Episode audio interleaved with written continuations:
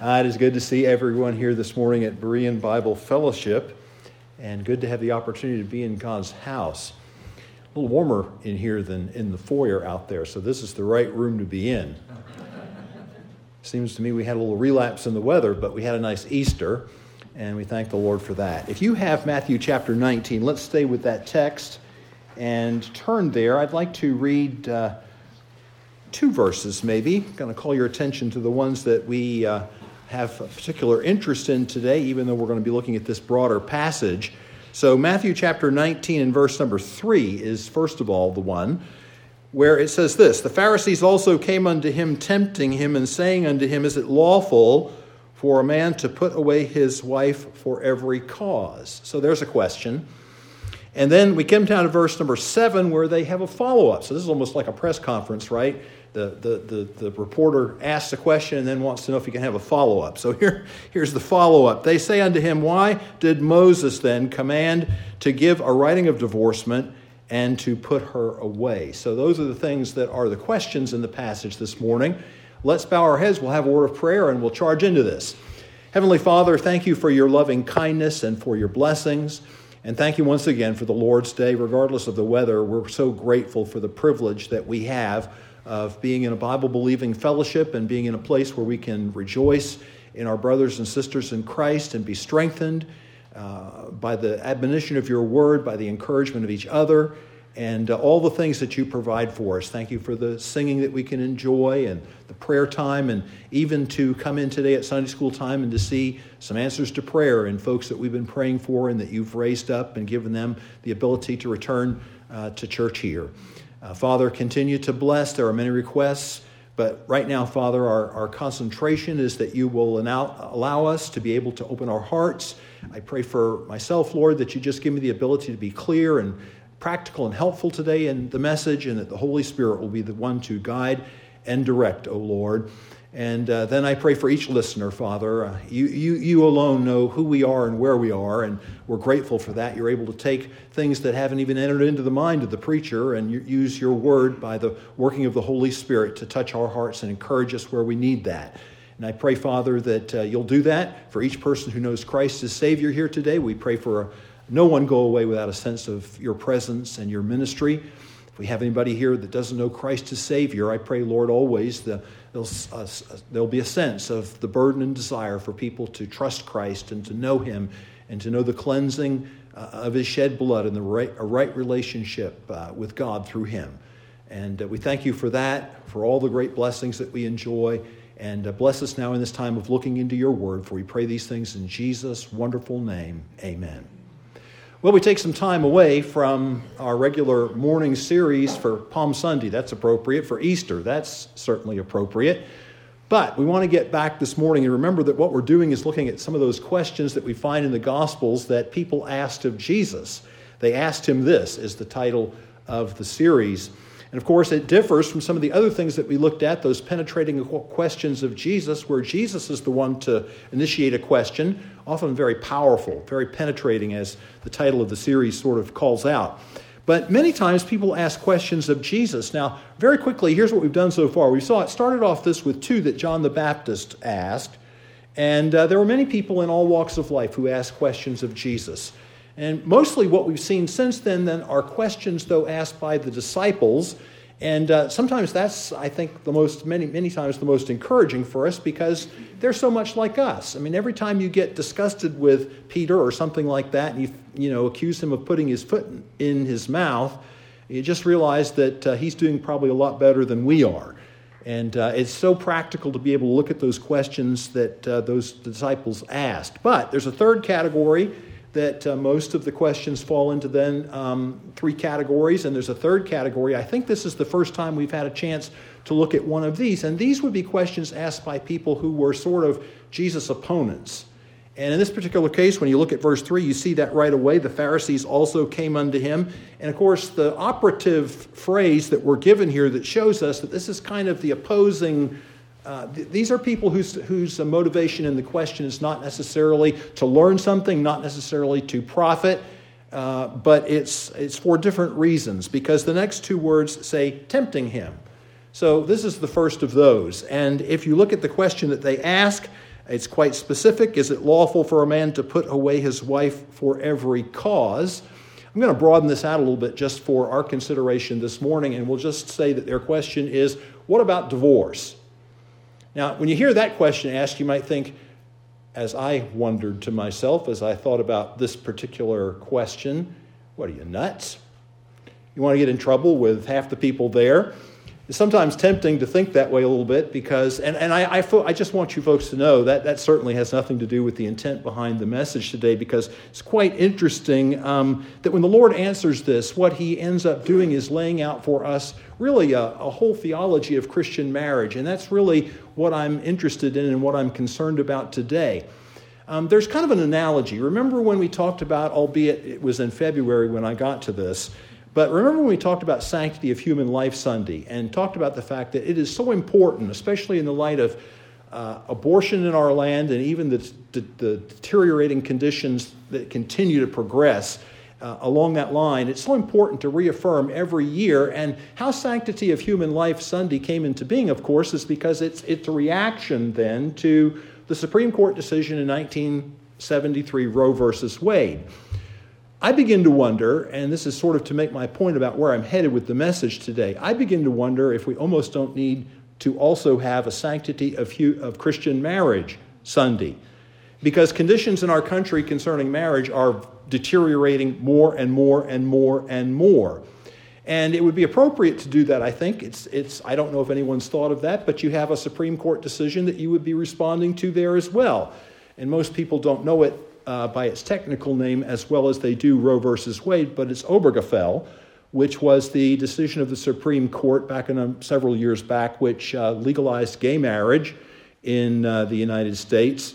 And so you, you almost have an analog to this. And it's just important for us periodically, even if we've grown up in church, to come back and reaffirm the great truths that the Bible has to say so that we know them, so that we can live the example of them, and so that we can fulfill the mission that Jesus gives us in this world. When you look at the Sermon on the Mount, basically you can distill the mission that the citizens of the kingdom have to two things salt and light. He talks about you're the salt of the earth, ye are the light of the world, and you can pretty much take it all from there. Well, if we're going to fulfill that mission of being salt and life, then it's really important for us in this area of our life to be a good example to other people. And when they have questions, it's important for us to be able to know what the Bible has to say and articulate to that, that to them in a positive, compassionate way. And that really is where I'm at in this message today. And it really ends up being what the Lord Himself does in response to the question.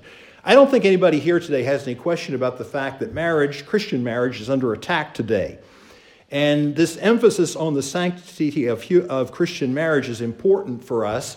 So, to get at this and to see how this really um, is what the Lord does in response to the question, we want to look at the broader passage. Those are the questions.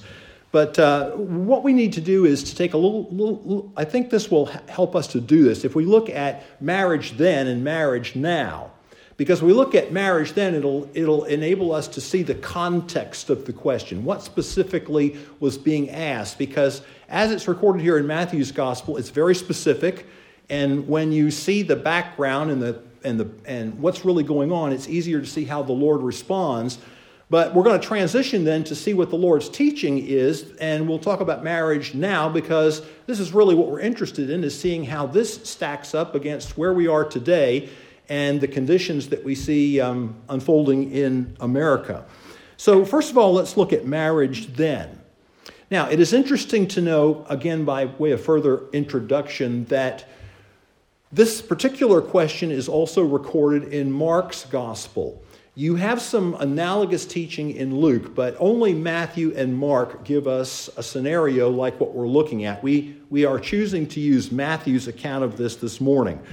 However, if you were to compare the question in Matthew 19:3 to the question in Mark 10:2, you would find a little distinction or a little difference that's given there, and that's kind of an interesting, if not a very important one.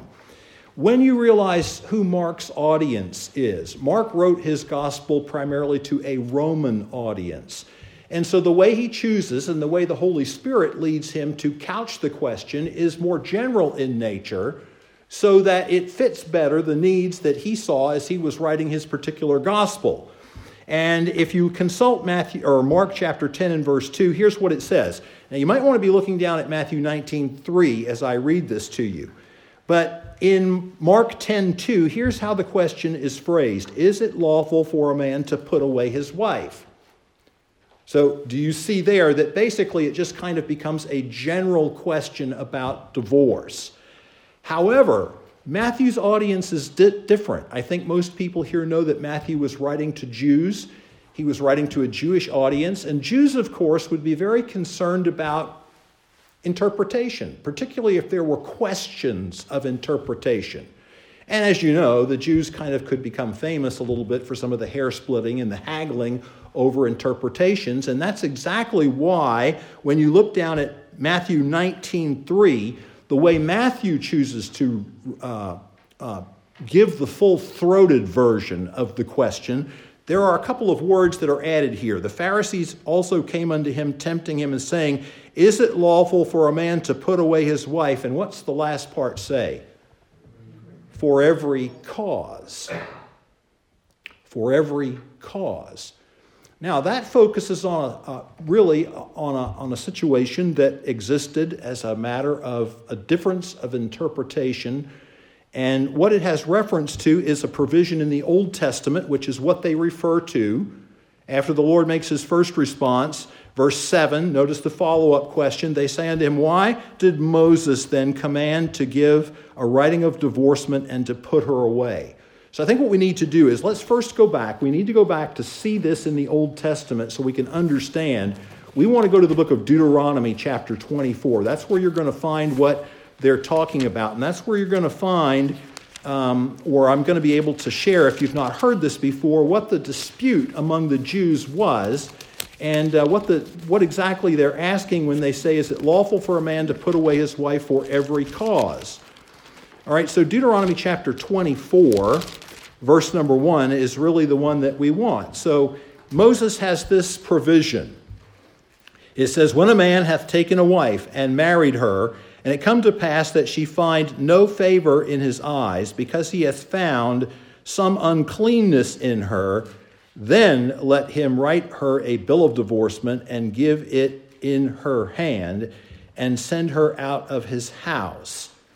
So, the question of interpretation, if, if you're a, an Old Testament interpretation major, or if you're a Jewish uh, student of the scriptures, the, the, the thing that you're trying to resolve, the thing that you're trying to understand is what exactly is it getting at? What was Moses talking about when he said he finds some matter of uncleanness? Do you see that phrase in the verse?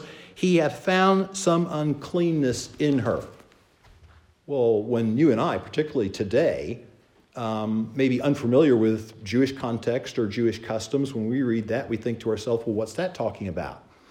And one of the things that may give a little more accurate insight into it is to know what that phrase is literally. What we have translated here, some uncleanness, is literally some matter of nakedness, which tends to make you think maybe of moral issues and sexual infidelity issues, maybe a little bit more than it does something else. But here's the point there were two, it's almost like we have two sides of the church. Okay, so we won't divide you here this morning, but if over here, let's just use this by way of illustrating. If over here we have the followers of a Jewish rabbi whose name was Shammai. So if you take notes, that's S H A M M I A I, Shammai. Shammai taught that what this some uncleanness or matter of nakedness referred to was sexual infidelity. So you can imagine that that interpretation would be construed by audiences as being conservative. And particularly if the age in which you live is permissive, it was also unpopular. Be sure you hear me carefully now so you don't get a misimpression or a misunderstanding. That, that would be considered kind of an, a conservative interpretation, especially when you compare it. Okay, over here we're going to have the school of Hillel, H I L L E L. You probably won't like this one, so you probably don't now want to be on this side. But Hillel taught that really some matter of uncleanness could be pretty much anything. That was obviously a very liberal interpretation and a very permissive interpretation. If you want to know pretty much anything, even right down to a wife burns her husband's food, think how easy that is to do. Marriage wouldn't last very long, would it? My soul, I go in the kitchen and put a piece of toast in there, and if I'm not careful, my daughter who likes it, she, I don't even know why she uses a toaster. But she's got the setting down on the thing so low that I think all it does is just get the bread warm and the thing pops up, and I look at that, and oh, Ruth has been here. And I turn it up. Well, if you don't get the thing right, put it back down again, or it decides it's going to start all over from where it left off and give you the full two minutes, or not two minutes, but whatever setting number two is or something. First thing you know, this thing pops up, and you're looking at the thing, well, I got here a burnt offering. Well, if your wife happens to do that some morning, I suppose Hillel would have said that would have been grounds. So you can see how that might, in a permissive age, be the, be the product of a very permissive age. And that's why this is what's going on here. And this is why uh, it says to us they came to him tempting because you see what they were trying to do. All right, we got a side over here, we got a side over here. If we can somehow get Jesus to take a position, well, all right, so now you're the Shammaites over here and you're the Hillelites over here. And if the Lord says, well, I agree with Shammai, well, it just alienated this whole half of the room, right? So, this was an effort to try to ensnare Jesus in a controversy that, was, that went on in that day. And that's why they phrased the question in this way Is it lawful for a man to divorce his wife for every cause? It's a blatant attempt to trap the Lord into uh, a controversy and for him to make enemies and to uh, dilute the effectiveness of his ministry. Well, Sometimes when you think about interpretations, it's not an illegitimate thing to arrive at what you honestly believe the Scripture teaches. In fact, that's really what you should do. You should search the Scriptures and determine what you believe God teaches in a particular matter. But there are those areas of interpretation. I'm not saying it's in this case, I'm just generally speaking now. There can be those matters of interpretation over which godly people in the in all of the years of church history have seen differently. Their, their, their credentials as Bible believing people are not open to question. Their credentials of loving the Lord are not over, under, open to question. They just don't always see. And matters of prophecy can be that way, and there can be other areas. And if you think about this, it doesn't take much to get onto what I'm saying because really, this is why we have the denominations. I'm not commenting on whether that's good or bad. I'm simply saying that you have the Baptists and then you have other denominations. And uh, what's one of the biggest well known differences between them? Well, the Baptists say you should baptize only uh, those who uh, are old enough to have come to faith in Christ as, in, as personal Savior and understand what they're doing. And others, Presbyterians, Methodists, and so forth, they what? Sprinkle you as an infant and call that baptism. And uh, in this church, you wouldn't call that baptism, and no Baptist would call that baptism. We might say that was christening, or we might say that was dedicating a baby, but we don't equate that to our, our belief in what the Scripture teaches. All right, well, does that mean that, that I should separate insofar as recognizing a true born again Methodist believer and not have fellowship with him at all. Might mean that I wouldn't be able to be in the same church with him. But would I shun him? Would I treat him as someone who's not my brother? Well, land sakes, you just got rid of Bob Jones Sr. I don't know what he believed about baptism. I just know he was an old time Methodist. So, you see what I'm saying? This is kind of the point that I'm trying to make. He just got rid of Billy Sunday. He was a Presbyterian. So sometimes we have to kind of think correctly about these things, but what the Lord does is, and this is what I think is, a, is a, an, a, an earmark to some extent of a, of a master teacher, which Jesus was, he doesn't really take sides with either one of them. Instead, he seeks to lay out what does the Bible say. And if anybody can do that, he can, right? Because he certainly knows and he lays it out very clearly for us.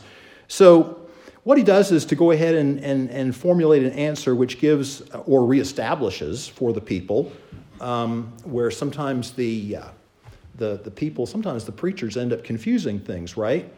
Especially those who aren't real students of the, of the word. And, and so you had a lot of confusion about these interpretations. So, what the Lord does is really a, a helpful thing for us, and really what I'm after in the message today. I would like to uh, show you three thoughts here that I think are very important to take away as we think about the sanctity of Christian marriage and we think about Jesus' answer. I think there are three key things to take away from this today. First of all, what is our authority? Anytime you have a controversy, if you're going to be able to settle that, if you can settle it, you need to have an authority that you go back to because if you don't have an authority that you go back to, then people look at you and say, well, that's just what you think.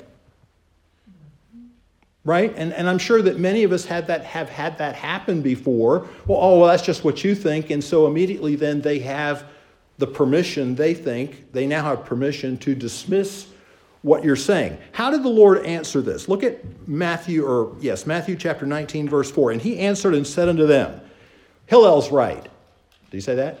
No. Shammai's right. No. What did he say? Have ye not read? So, what is he referring to when he says, Have ye not read? Well, of course, he's referring to the Word of God, he's referring to the Bible. Um, the way this is given to us in Mark chapter 10 and verse 3, his immediate response to them is, What did Moses command you? Folks, I would say today that you and I need to be very careful that when we are operating in these realms and seeking to be examples as well as spokespersons for what God says, we need to know what the Bible says. Otherwise, you just have nothing more than the days of the judges. And you know what it says about the days of the judges. Twice it tells us this towards the end of the book. Hopefully, we'll get there and look at these two stories where this is given to us. But it talks about there was no king in Israel. What's that mean? There was no set authority. And every man did that which was what? Right in his own eyes. Well, would you say that's pretty much what we're coming to with marriage today? Everybody seems to think it's fine to do what's right in their own eyes. But if we're looking at it from the correct perspective, then we need to know what does the Bible say. If we're going to talk about this, a controversial subject, we need to be able to articulate what does the Bible say. All right, let's use a little different illustration. I guess Kathy's not here today, so she can't I can't earn any credit points with her. But you can tell her. Let's say that we decide the piano needs to be tuned. I don't know how often you do that, but let's say we all decide the piano needs to be tuned. Well, so you ever seen this done before? Somebody's going to come open the thing up. They're going to have some little tools that they're going to put on those little things that hold the strings. And what they're going to do is generally tighten because they tend to get a little looser. And so that's how you're going to tune the piano. So let's say a guy comes in, he's going to tune the piano, and he has these wrenches. He opens the thing up and he turns one a little bit, turns a little bit, listens to it a time or two, and says, Okay, $150, I tuned your piano. And you think to yourself, well, he might have tuned it according to what he thinks, but still sounds funny to me. You see the problem? There's no authority. He's got to come in with something that gives him an A440 pitch. That's how you tune a piano. That's just how you do it. If he tunes it to A440, then you might think it sounds funny, but it may be your ears. It's tuned properly because that's how you tune a piano. Or Let's change the illustration a little bit. Let's say that um, you decide, you and your buddy decide uh, you're going hunting. It's going to be an afternoon hunt. And uh, so you go to the particular stand, and it's big enough for the both of you to get up in this thing. And uh, it's an afternoon hunt. You've had your lunch, so you know after you shake off the sleepies, um, you're sort of just trying to make as little movement and as noise as you possibly can, and you're looking around, hoping you'll see some movement, hoping you'll see a deer. Turns out that during the course of the afternoon, you see some does, but it's not doe season yet, so you, you know, at least that's encouraging. You saw some deer. And it's really now getting towards the end, and you're kind of beginning to despair and think, oh, I don't think anything's going to happen today. And right there, maybe in the last two or three minutes of legal shooting, you're looking and you see a nice shooter buck, walk out.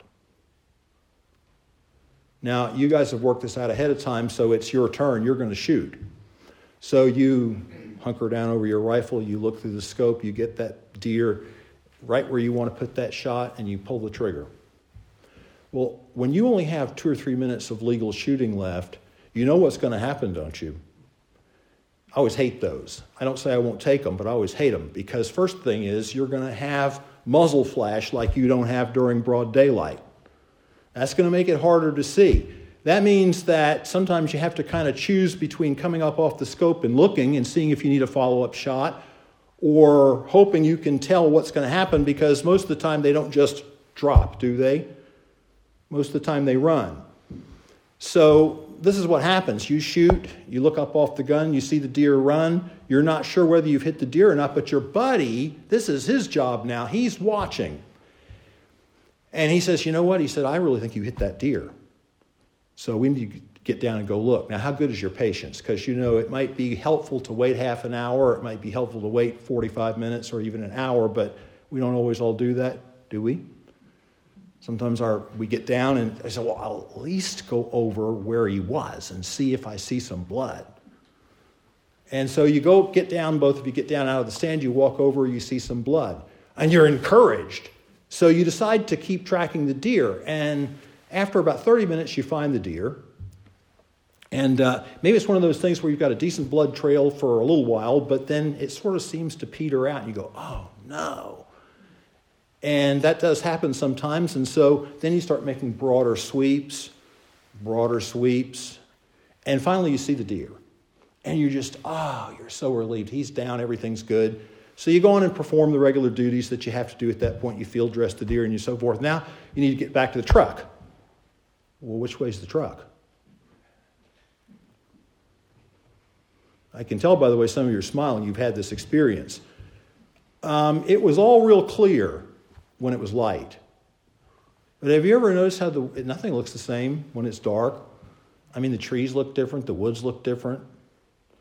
And so you say, well, I think it's this way, but you've been out there making those sweeps and all this kind of stuff, and your buddy says, I kind of think it's that way. You say, well, I can help us out because I know that when we parked the truck, we were and, and we're headed towards the stand the, the thing in the truck said that we were headed south. The stand was south, we were headed south. So we're going to get out of this mess. We need to head back which way? North. So he says, Well, I think that way's north. You said, No, that, that way's north. Aren't we going to have a little problem here? I mean, you're going to stay lost. This is exactly where this generation is. We're all lost because nobody knows which way is north. Nobody knows what's A440. Nobody knows what's the gold standard.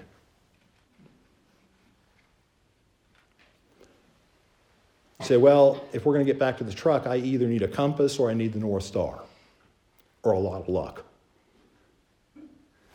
Right? Mm-hmm. But if you know how to find the North Star or you have a compass, the argument's over. Correct? Mm-hmm. So it's important to see how our Lord handled this question it, it can't be in the realm of what do I think. It needs to be in the realm of what does God say. They may still disagree with you and they still not like what you say. There's a lot of that going on today. But at least you're calling people back to something that the Holy Spirit's able to work with. The Holy Spirit doesn't promise to bless our personal opinions, He does promise to bless God's Word. And so that's really important. That's what our authority is, and it's really important to notice that's the first thing that the Lord gets established. The second, we want to notice what is our pattern because God has given us a pattern. Do you notice at the end of verse number four, he says, Have you not read that he which made them at the beginning? So what happens is we tend to stray, don't we? And sometimes we have to, this is what revival is about, what we're talking about a little bit in Sunday school. It's kind of coming back to where we need to be. And this is what happened to the Jews. The interpretations became more and more permissive as society got away from really observing. This is where we are in America today. We're becoming more and more permissive as we've gotten, as we chuck the Bible, so we don't have any authority. So everybody's got a valid opinion.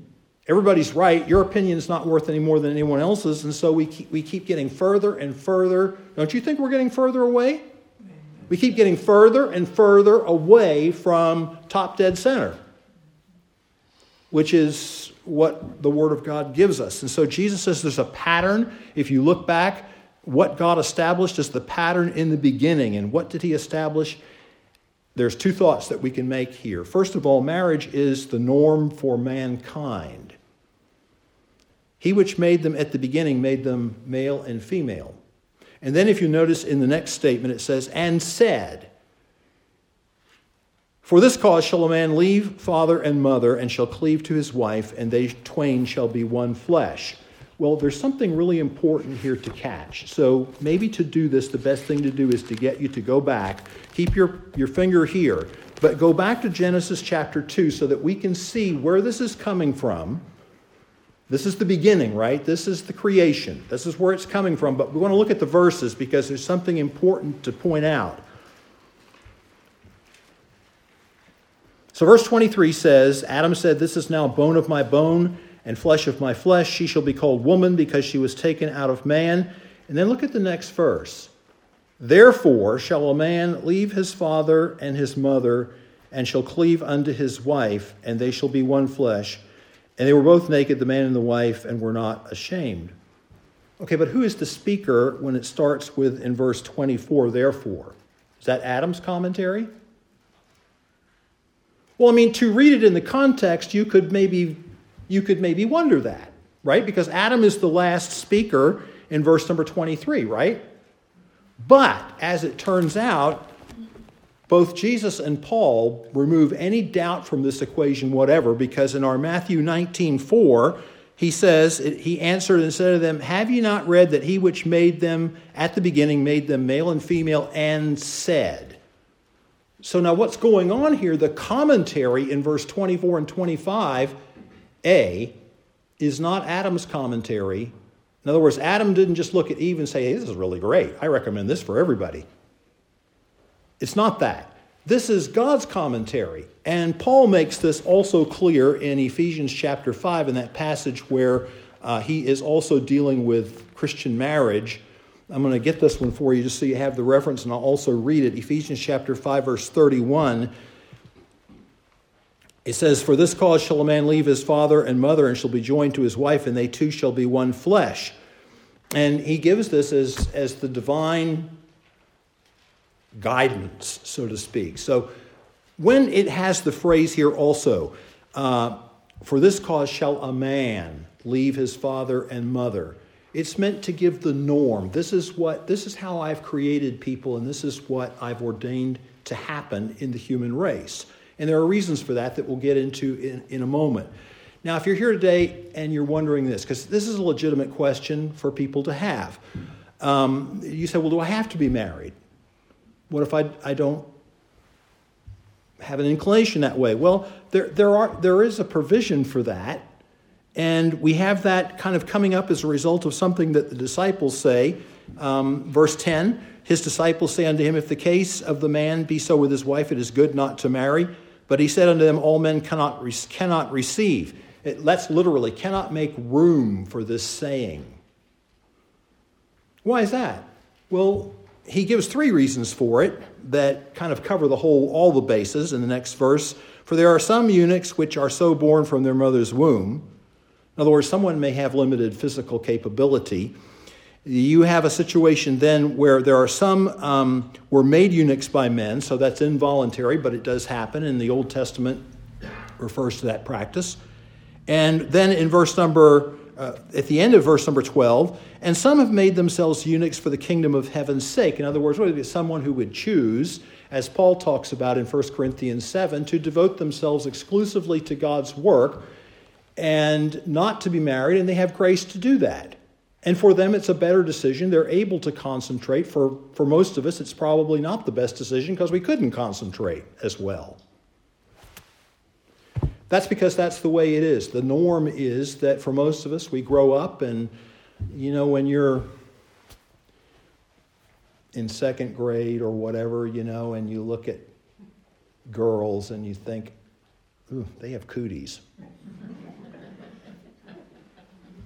Then all of a sudden you get to fifth grade, or uh, there's a little sidelight, didn't take me that long. but I'll just give you some ideas. You get to fifth grade and you start wondering if maybe a change in your position is in order. And then when you get to sixth or seventh grade, then you know a change in your position is in order. Girls start to look more attractive and more interesting, and this is all part of growing up. And then you go through this horrendous period of time called puberty and all that, and finally you wake up and figure out, you know what, I'm becoming an adult and I have these interests and they're normal. And this is how God designed the human race. So, this is the first of all, we get from this that marriage is the norm for humankind. But secondly, we get from it that here's what does marriage consist of? So, I'm going to give it to you, but then I'll come back and just. Marriage consists of one naturally born man and one naturally born woman. And why do we have to say that? Didn't 30 years ago it was enough to say one man and one woman.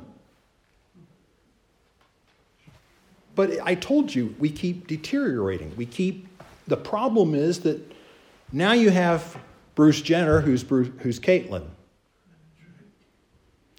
Now you have Bradley Manning, who's Chelsea. Well, this is not a naturally born man or a naturally born woman when someone is transgender and someone goes through a sex change operation. So Marriage consists of one naturally born man and one naturally born woman living in an exclusive covenant relationship. Where do we get the idea of an exclusive covenant relationship? Well, because it says here, for this cause shall a man leave his father and mother and be joined to his wife. And by the way, when that joining happens, who actually does the joining according to Jesus? He says, What therefore God hath joined together. Let not man put asunder. So there's something about this that's mystical. Paul tells us that. We don't uh, necessarily understand how the magic works that you walk down the aisle of a church, say some words, and all of a sudden you're married until you realize that what you're doing is making a lifelong commitment to that person. That's what then makes it appropriate to be married and to be involved in mar- marital in- intimacy. If you notice in the Genesis passage, you don't have anything about the man and his wife being naked and not ashamed until it says, For this cause shall a man leave his father and his mother. Then it says, They two shall be one flesh. You got to get the order right. And what happens is we've decided to reinterpret that, make it more permissive, more lenient, and so we decide to say today, well, the order doesn't matter. In fact, some people tell you today, well, you should probably try it out first, see if it's for you. That's not what God says, is it, folks? So, marriage consists of one naturally born man and one naturally born woman living in an exclusive covenant relationship for life, by which the home, a man leaves his father and mother. Now you become a father and a mother. By which the home is per- and by which the home and humankind are perpetuated, and the need for completion and companionship are addressed. We didn't read it, but if you go right back to that Genesis chapter 2 and read it right above where we were, what happened to Adam? And, and I love how God leads us to, to see certain things about ourselves. He says, Name the animals. Well, Adam wasn't any dummy, you know. I mean, he came up with that. And uh, we won't go into that, I don't have time. But I wouldn't want that task, especially to come up with names that, that accurately reflected with what you saw, which is what Adam did. So Adam named them all, and all of a sudden it's like, hmm, they all pairs. They're all pairs. And all of a sudden he's, hmm, I'm not a pair. I'm just me. And at that point, the Lord said, You know, it's not good for a man to be alone. And the first surgery in the Bible occurs right there, where God put Adam to sleep, took a rib from his side, made a woman, brought her to her husband. And then Adam said, This is really good. Because this is what God ordains, this is what God intends. And Adam's need for completion uh, I will make a help meet for him, suitable for him. His need for completion and his need for companionship were addressed. Now, we don't have a lot of time, but let's talk about the third thing as quickly as we can. What's our obligation? Well, our obligation is to commit ourselves in every way that we possibly can to the sanctity of Christian marriage. And what would that involve? And the reason that we know this is, of course, because Jesus does make this statement What therefore God hath joined together, let not man put asunder. So, what's involved in us doing the very best that we possibly can to live according to God's holy ordinance? That's what we say in a wedding ceremony. According to God's holy ordinance. So, two things here quickly. Um, first of all, to, to preserve the sanctity of this commitment that we've made through sexual purity. And, and that's just, we know that that's what God wants for us. And yes, we're, sometimes folks fall into sin, and of course, then we see all the problems that cause, don't we? But if we're going to uphold an example for our children, if we're going to uphold an example for society, then we want to do everything within our power to live faithfully to the commitment that we've made. And that commitment is to leave and cleave. It's an exclusive relationship. The Mormons aren't right, folks. It's not bigamy or trigamy or however many they decide to come up with.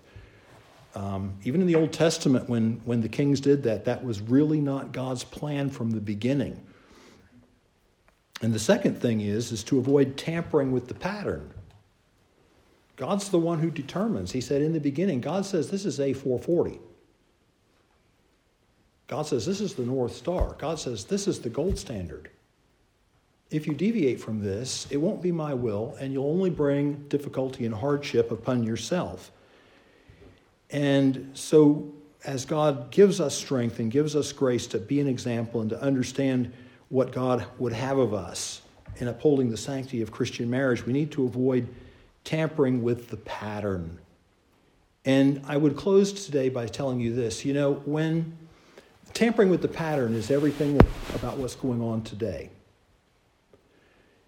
But if you, and you, you, I challenge you, I know this, this illustration is often used, but I challenge you, you, go, you can prove it out for yourself.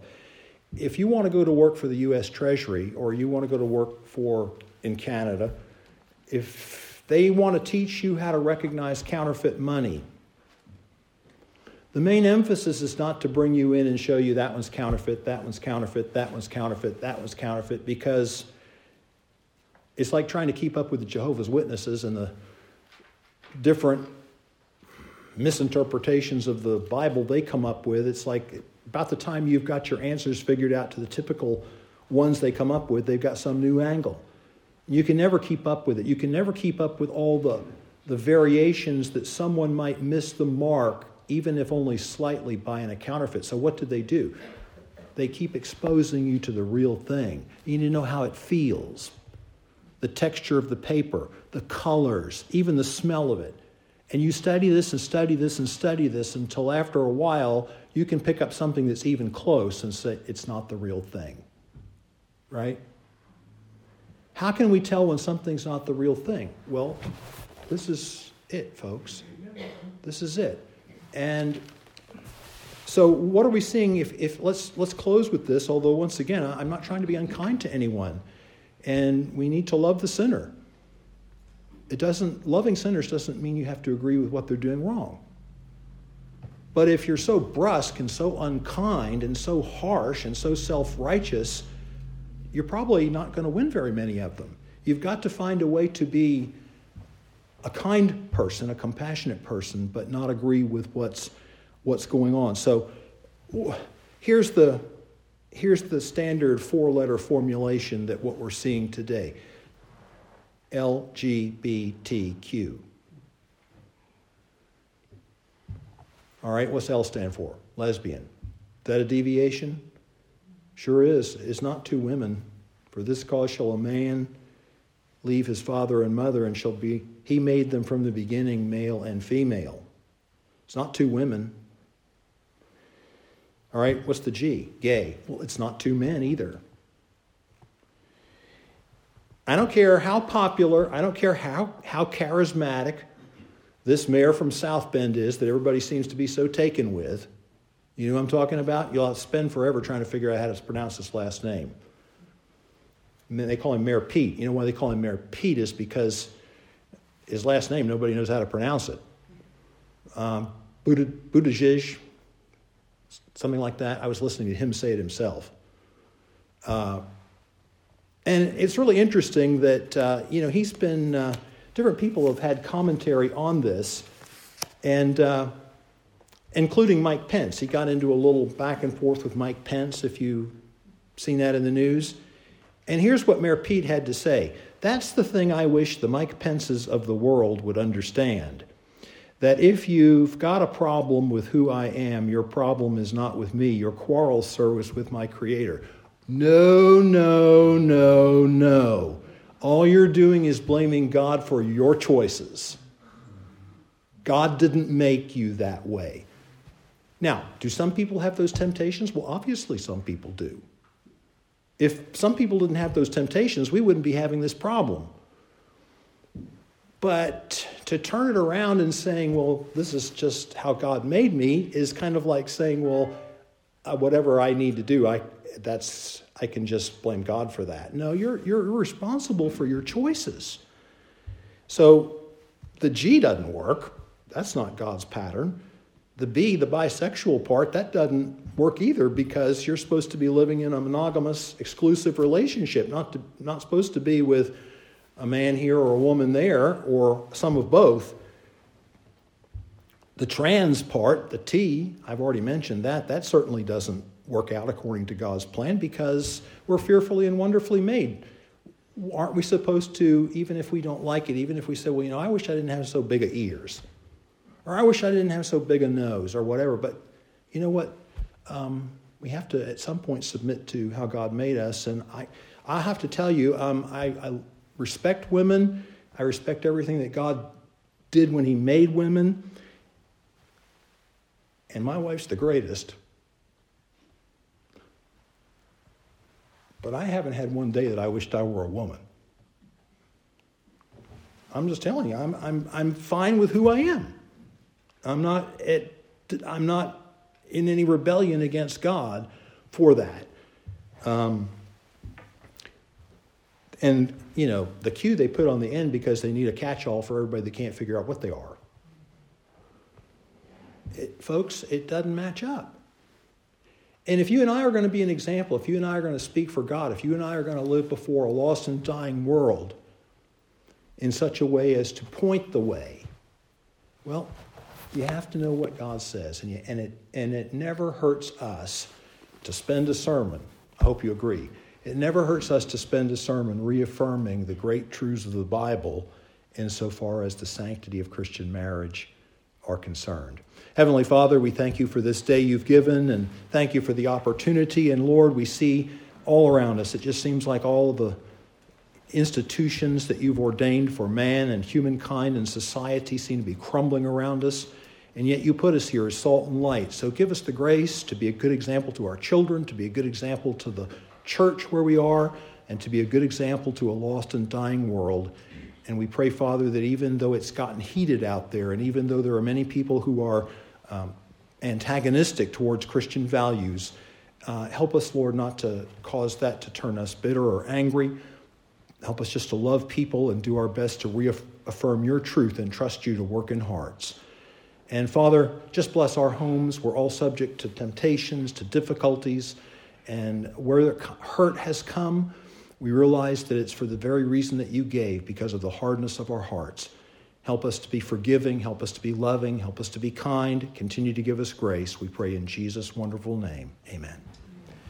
Let's turn to page 446 for our closing song. And uh, the first stanza in particular is kind of what I'm after because God has given us a firm foundation. 464. Stand together.